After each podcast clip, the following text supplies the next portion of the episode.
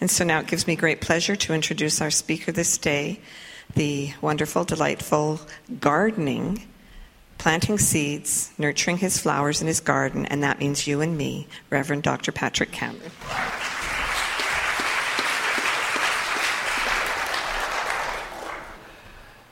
Yep. I'm going to have to, it's just so warm today, so I'm going to, you don't mind, if you don't tell anybody, I won't. Do we have a drummer today? I'm not doing that then. Anyway, good morning and welcome. Beautiful day, huh? Yeah. Well, I'm going to invite you. These are my beads, by the way, if you wonder what they are. Uh, some friends, uh, Norm MacLeod and Reverend Catherine MacLeod, came back from um, Turkey and they went to Rumi's tomb. And these are beads from little vendor out sitting outside Rumi's tomb. And I just thought they're, they're beautiful. So there they are. Anyway, I'm going to invite you to stand if you'd like and sing a song with me. Stay seated if you'd like as well. The words will be up on the screen behind me. There they are. Thank you, Darlene. Awesome. Okay. Here we go. And Stefan on piano, thank you. In this very room.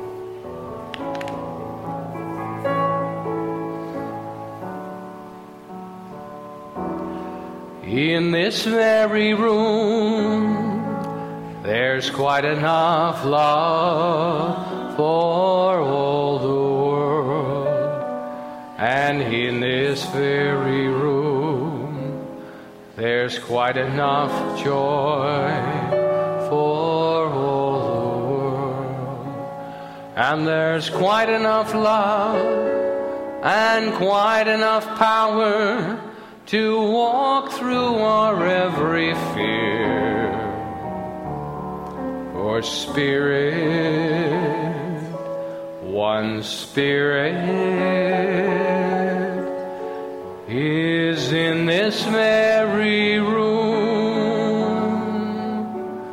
in this very room, in this very room. And so, what I invite you to know with me one life, Spirit's life, God's life. And as I turn my awareness in that direction, I know that I'm transformed shifted and changed. For that life that I recognize, I claim as my own. And so I know that I am reminded I am the individualized expression of the infinite in form. And so I give thanks for this beautiful day. I give thanks for life. I give thanks for the beauty, the blossoming of the landscape the blossoming, the blossoming of consciousness within myself. And as I, as I nurture that, as I garden that in this season of new growth, I know that everything shifts and changes. So I welcome it all. I say yes. I lovingly put down anything and everything that no longer is appropriate for me to carry. And with great love and appreciation, I know every good thing to inform, inspire, and resource myself and every one of us here today makes itself available in and through and as each and every one of us. And for this I give thanks, and together we say, and so it is. Awesome. Awesome. Thank you again, Stephen. Thank you, ladies, for being here for the second service and sharing your beautiful music. It's just so it's just so wonderful to be able to have all those voices and singing as one.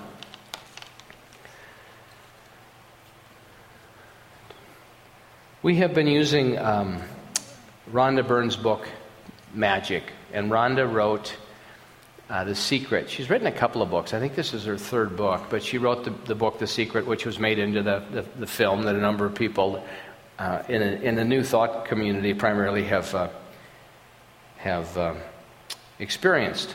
Anyway, her latest book is The Magic, and magic is really around this idea of gratitude, what gratitude does for us in our life. So when we are in a, when we are in a state of gratitude, what we appreciate appreciates. And so to find the things in our lives that we really love and we really care about, and to, then to be able to express the gratitude. Because that, as I say, what we appreciate appreciates.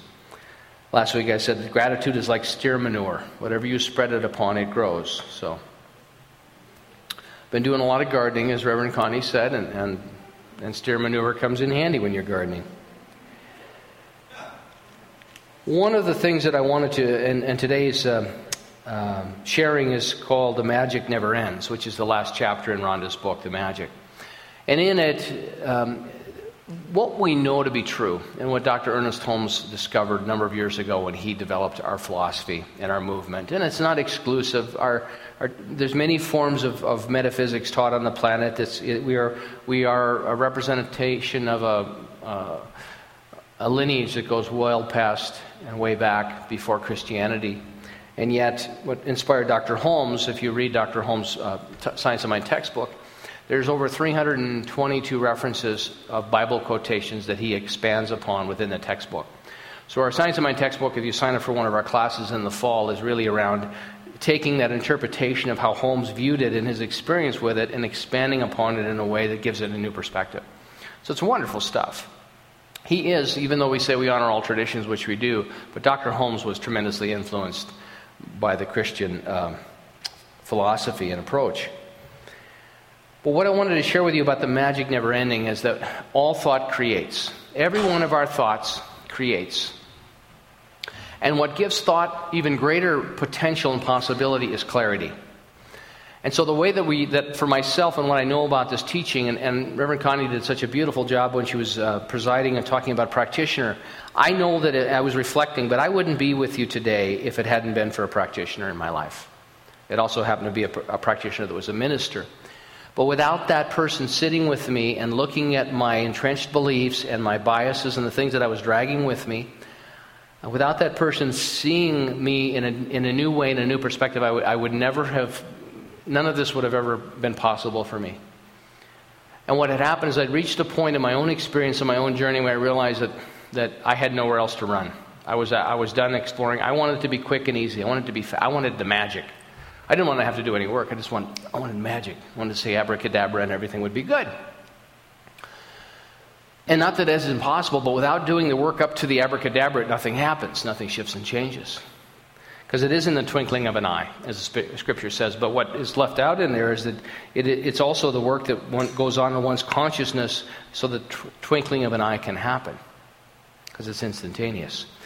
So, what it takes and requires, in my opinion, is practice. And, and I shared this at the end of my talk last uh, session because I wanted to.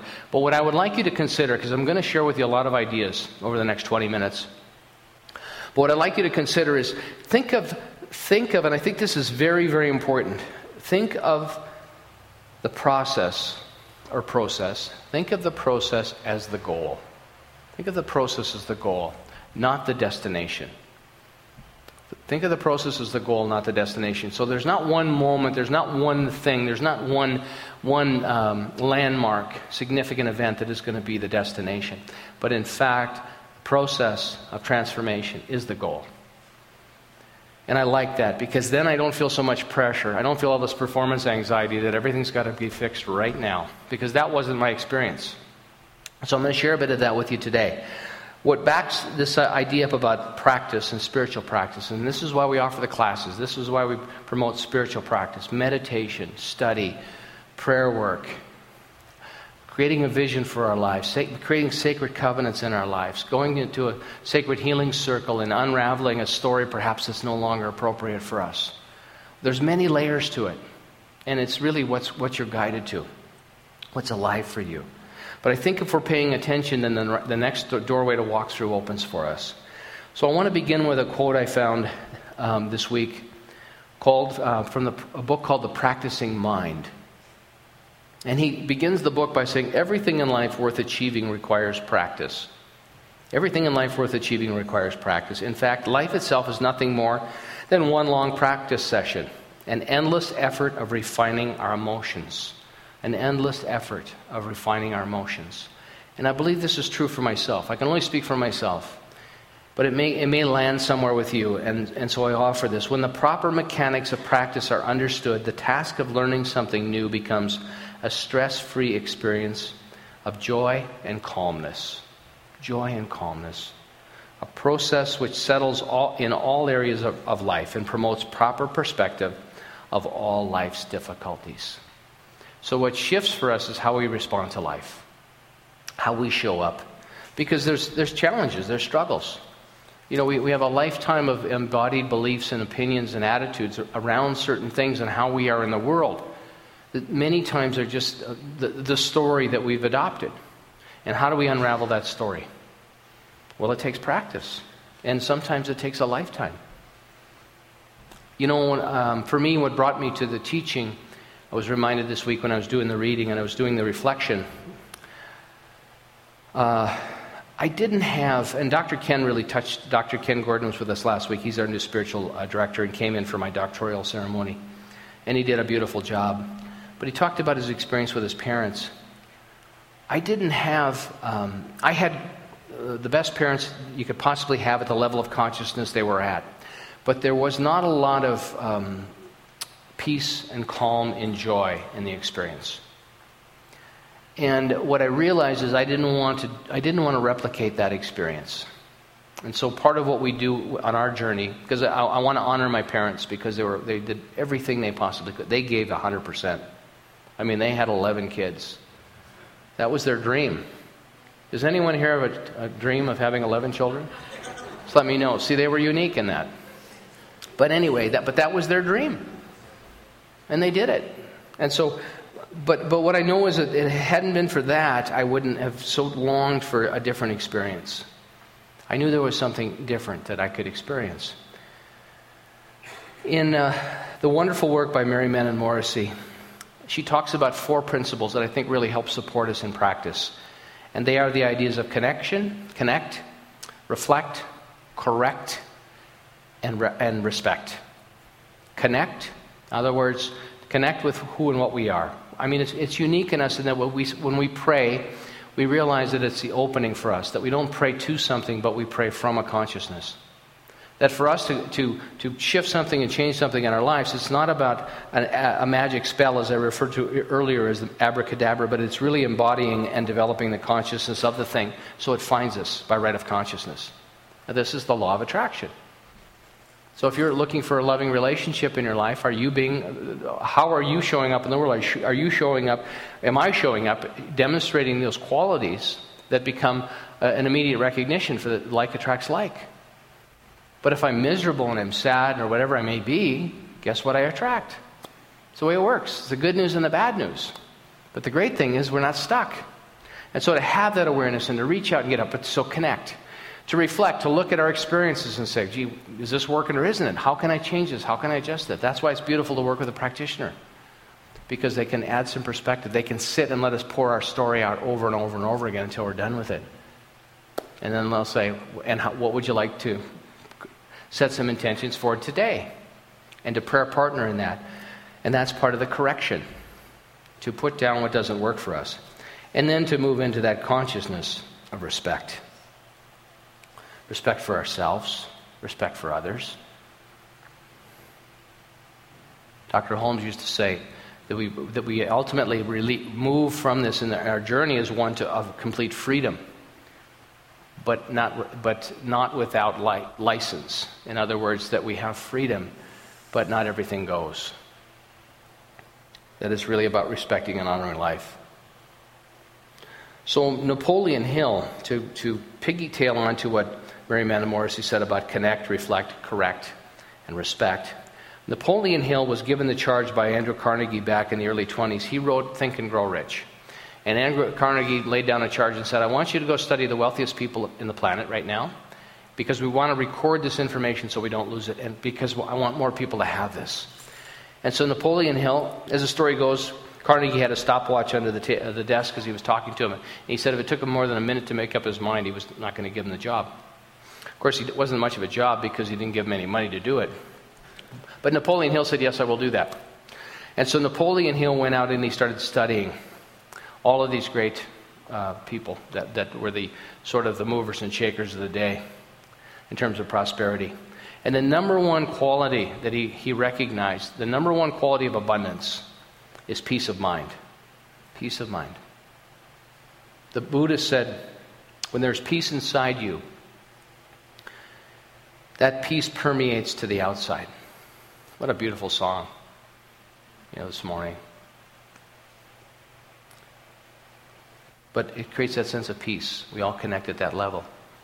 It spreads around you, uh, but the Buddha continued, it spreads around you and in the environment such that people start feeling, they start feeling peace and grace. Ernest Holmes said, if there's anything we need, it is peace of mind. Anything we need is peace of mind because without it, life is not worthwhile. He, Dr. Holmes continues Peace of mind comes only when there is a personal, personal and collective sense of security. When we feel secure, when we know everything's okay, when we're not, we're not, we don't have that free floating anxiety going on. So, how do we get there? What story are we carrying with us that, that creates the discord and the discomfort and the lack or limitation, whatever it may be? And so that's our opportunity. And, and what Holmes would suggest is to go right back into prayer. Affirmative prayer. There's one life. That life is spirit. That life is God's life. That life is perfect. And that life is mine now. And if that doesn't get there, say it again. If that doesn't get you there, say it again. But stay with it because it's the truth of our being, despite conditions, despite what's going on. He says this sense of security comes when there is a sense of belonging to the universe. Isn't that beautiful? We all belong. We all belong. Spiritual practice is not judging and diminishing ourselves over and over and over again. And it's a very popular idea. How, but and, and so you know, for me, growing up in the environment I was, you know, my mother, my mother especially, because she was around most of the time. My dad was off working all the time, but it was very difficult for my mother to to say anything of an affirmative nature to any of us because I think she felt like if she affirmed anything, it would give us license to misbehave even further. I mean, I just think that's what was going on for my mom. Because I know that she, she loved all of us and wanted the best for us, as Dr. Ken said last week. So there wasn't a sense of belonging. There wasn't that deep, abiding sense of, you know what, you've got great things to do. And you're going to screw up at times, but I love you. You know, and keep going, doing your work.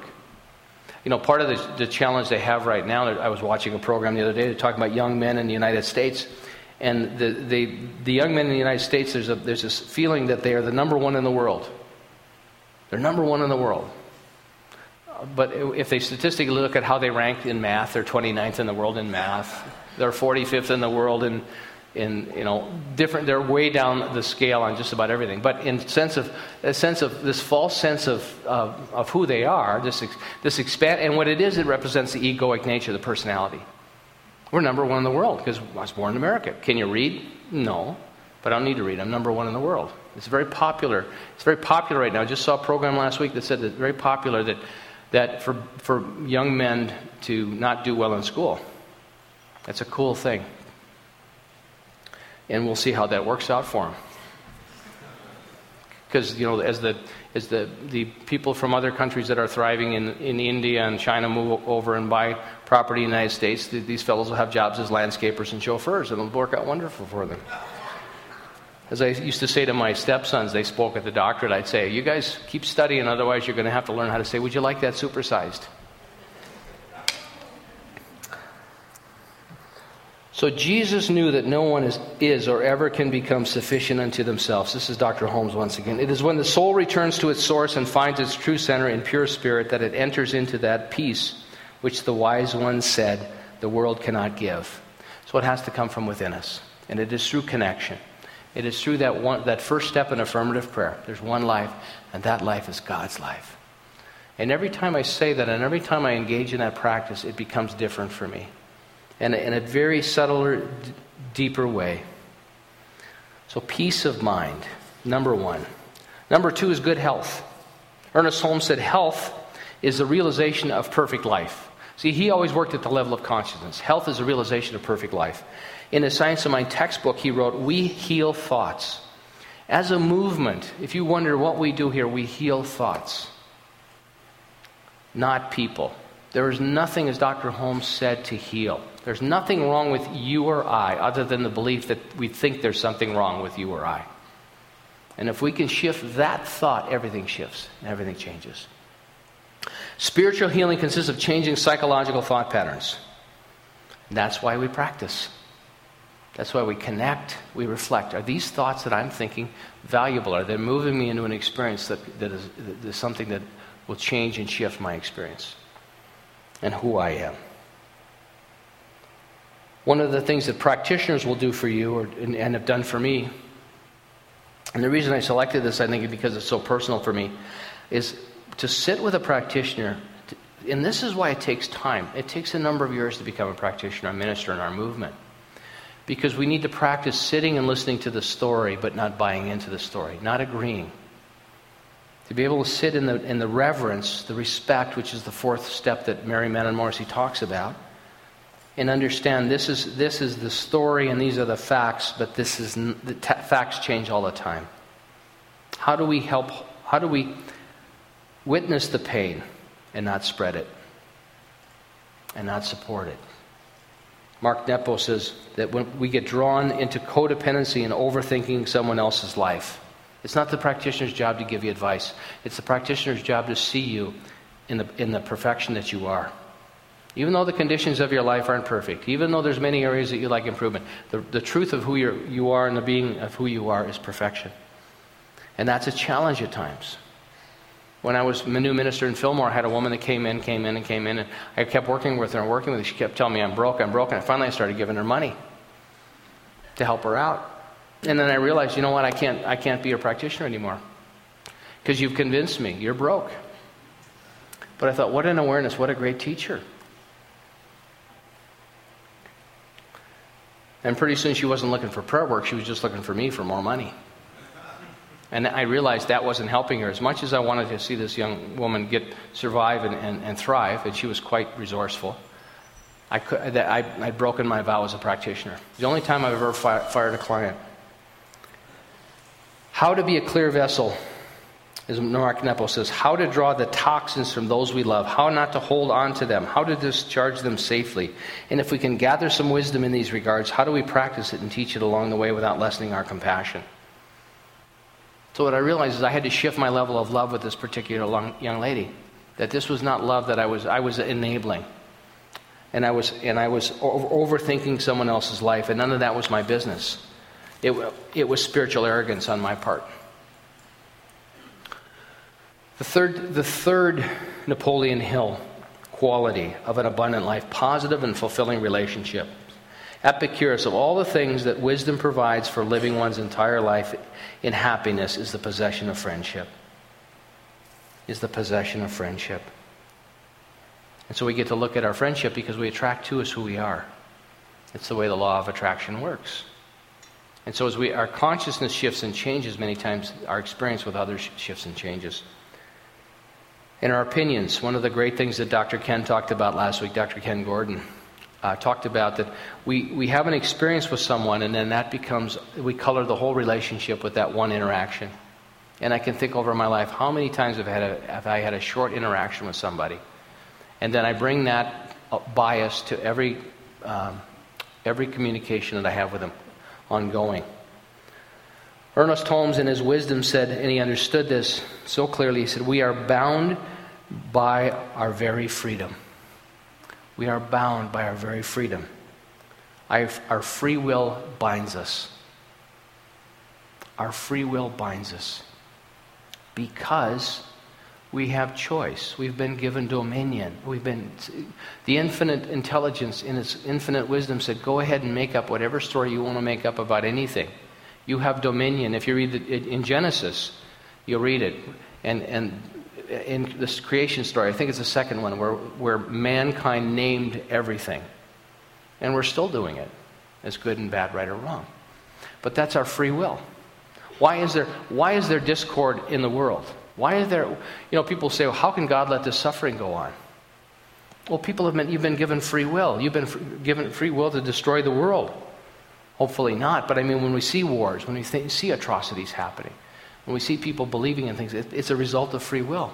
But the other side of that coin is there's such grace and beauty and opportunity and creativity and freedom for all of us. And this is a movement, this is the movement that's, that, that helps support that.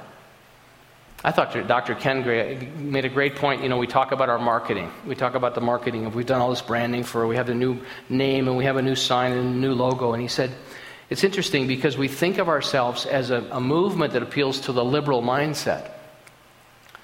And yet he said there's no, there's no better way of thinking that also appeals to the, what we would call politically the conservative mindset.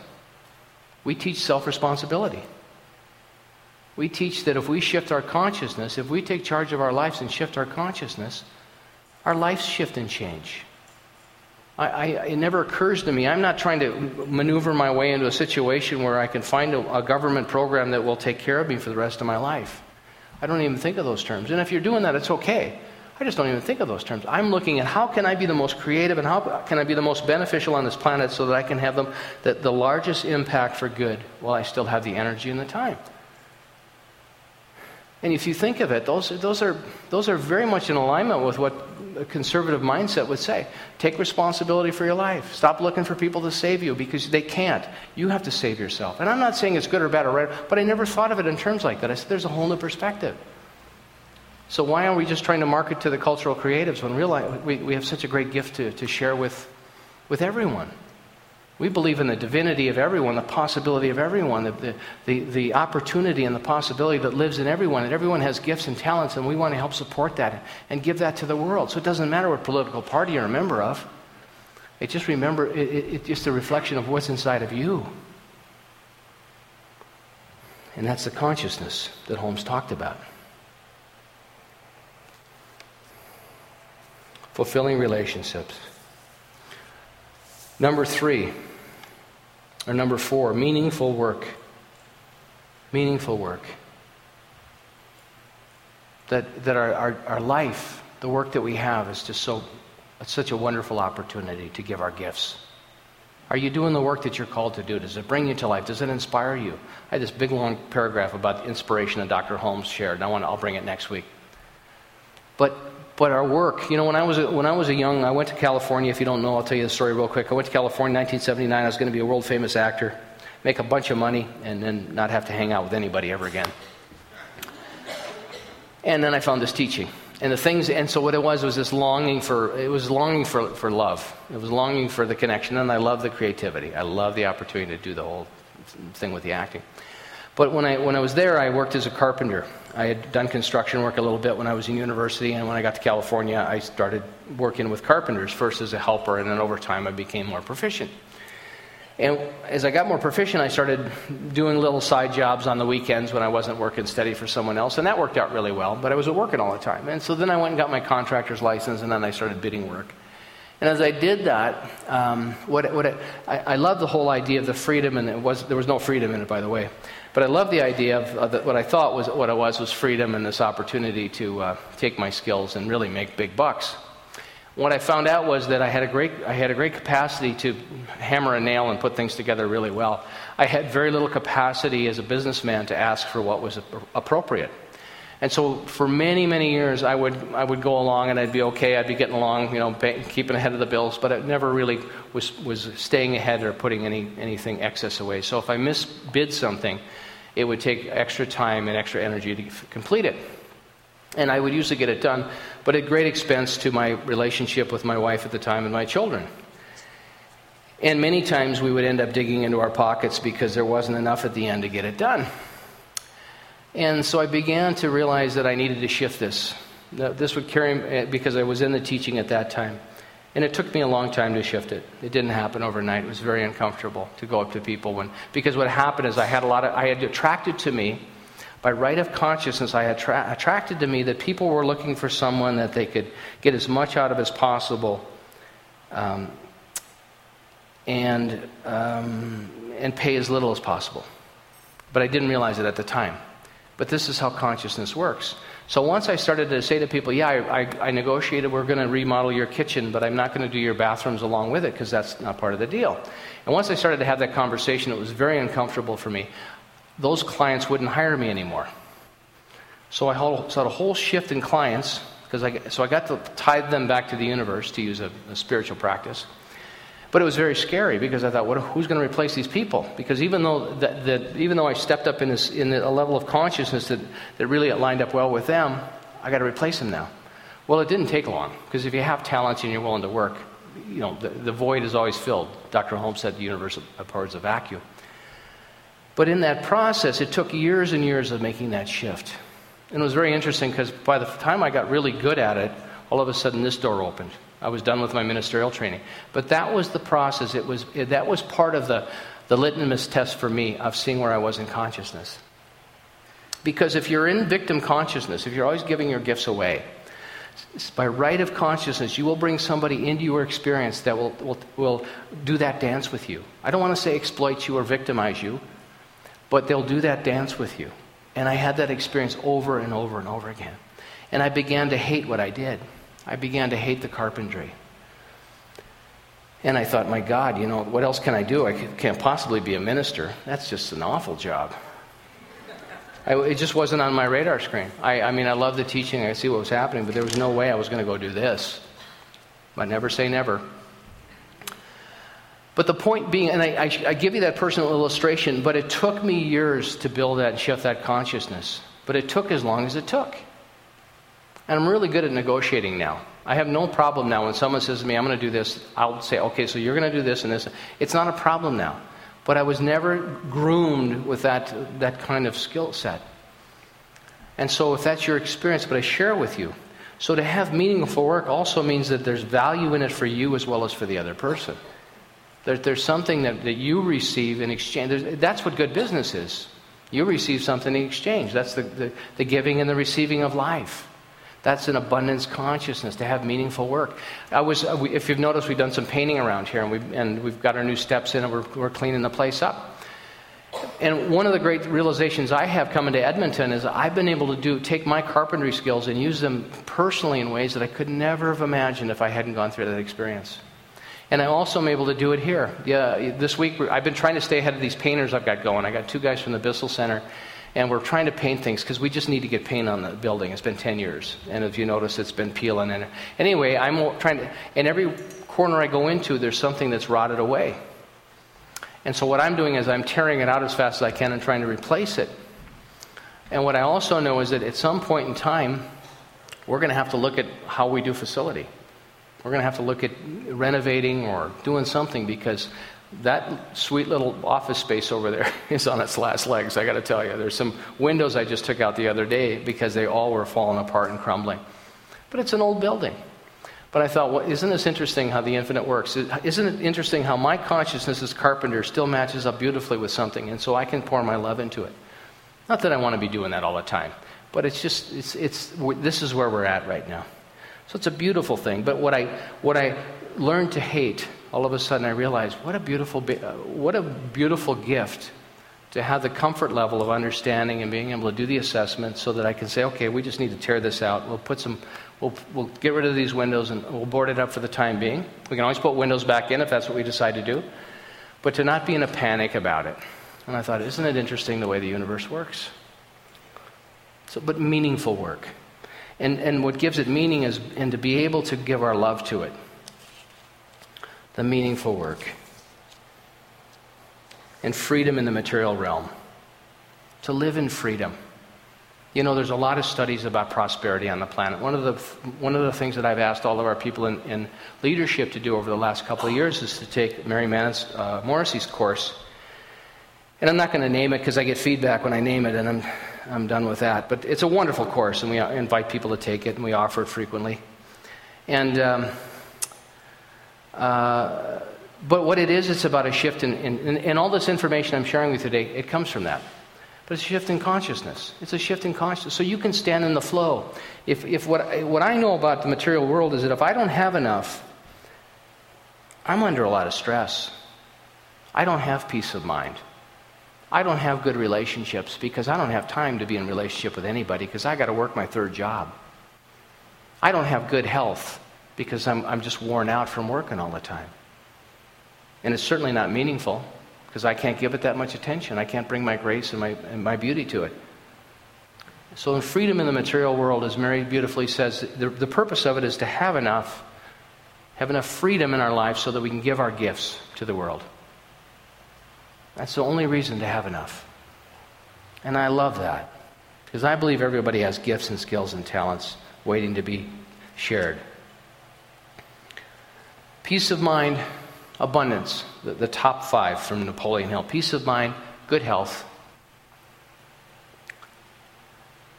positive, fulfilling relationships, meaningful work, and freedom in the material realm. How do we, how do we nurture that?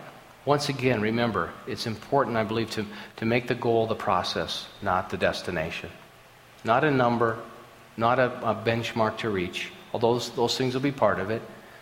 And so, as she said, the four, the four things that are most important to do that connect. When we connect, we have peace of mind. When we make that deep investment in our own spiritual practice, we find that, we find that beautiful space within us where, this, where Spirit and, I, and you and I connect. When these ladies sing, I connect it like that. It opens me, opens your heart. There's one life, God's life. That life is my life. That's for me. I've been telling the people in the, in the, in the, the class whenever you see something good, say, That's for me. That's for me. Build that consciousness of the thing. Connect, reflect. How can I be differently in this? How can I do things differently in this? And then to correct. In that reflection, we come to the correction. How, how would a person that lives this life act? How would I operate? How would I act? To, to, to live a life of freedom and joy and expectation. And to get up every day and say, you know, this, is the, this is, as Mary would say, this is a new baby day. Something wonderful's happening here.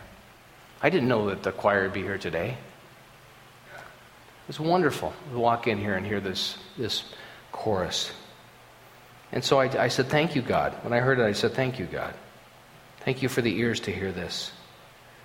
The freedom in the material world. What freedom do you have right now? You know, Oprah Winfrey, I was going to start today with a quote from Oprah and I didn't use it, but Oprah talks about this at the, at the um, beginning of, uh, of the book by uh, Rhonda Burns. You know, Oprah has been an amazing woman. You talk about somebody with a ministry that's evolved and continues to grow. You know, when I think of Oprah and, and her stepping down, I was reading about St. Francis this week. I love St. Francis, he's one of my heroes. And St. Francis was upset they were building a church. They wanted to come and they wanted to build a really nice church where he had, cre- he had um, helped rebuild a church. And so he was t- uh, going to Rome to speak to the Pope and say, Don't do this. Don't do this. This goes against everything we stand for in the Franciscan order. Because we want to just take what's there and use it well, but we're not about an opulent church. And he got very sick on the way to Rome. And he had to stop. And while he was convalescing and trying to get his strength back, he had a vision.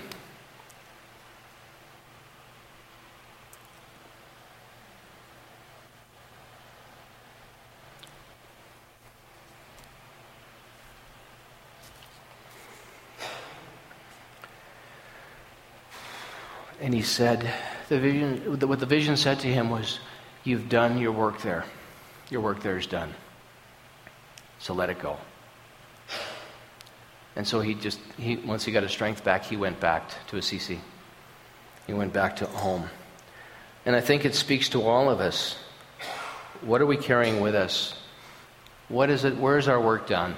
So we can move. And so when I th- think of Oprah, you know, I, miss her. I miss going home. I used to record her and watch her all the time, and I loved everything she, she put on there. But her work was done, and she moved on to some other. She moved on to something. This is the nature of life it isn't static. She came and gave her gifts and she built, she helped shift and change consciousness and plant seeds. And you and I have that same opportunity. What she said at the beginning of the, it's actually at the beginning of the last chapter in Marsha, uh, Rhonda Byrne's book. She said, I started out giving thanks for small things. This is where we can all start. Giving thanks for small things. And the more thankful I became, the more my bounty increased. I'm thankful for these beautiful beads somebody brought back. I'm thankful for this beautiful teaching. I'm thankful for so many things. I'm thankful I know how to pound a nail straight. That's because what you focus on expands. This is Oprah again. And when you focus on the goodness in your life, you create more of it. More opportunities, relationships. Even money flowed my way when I learned to be grateful no matter what happened in my life. That's why it's so important. The consciousness we do anything from is so important. Number one, through these ladies showing up, sitting through two, two of my talks. Thank you, ladies. Not one of them has fallen asleep this second service. I'm so impressed. And I'm grateful. But, but the point is, it's that simple practice. I was, I was talking to Brenda before service, and she's, she's, she's read the book and she's using it. She says, I just love this little book. It's a simple little practice. But it's powerful and it's wonderful. I'm just so grateful for this teaching. I'm so grateful for the, the, what we stand for as a movement. And for all the people that stand with us, whether they're here today or not, I just give thanks. And so it is.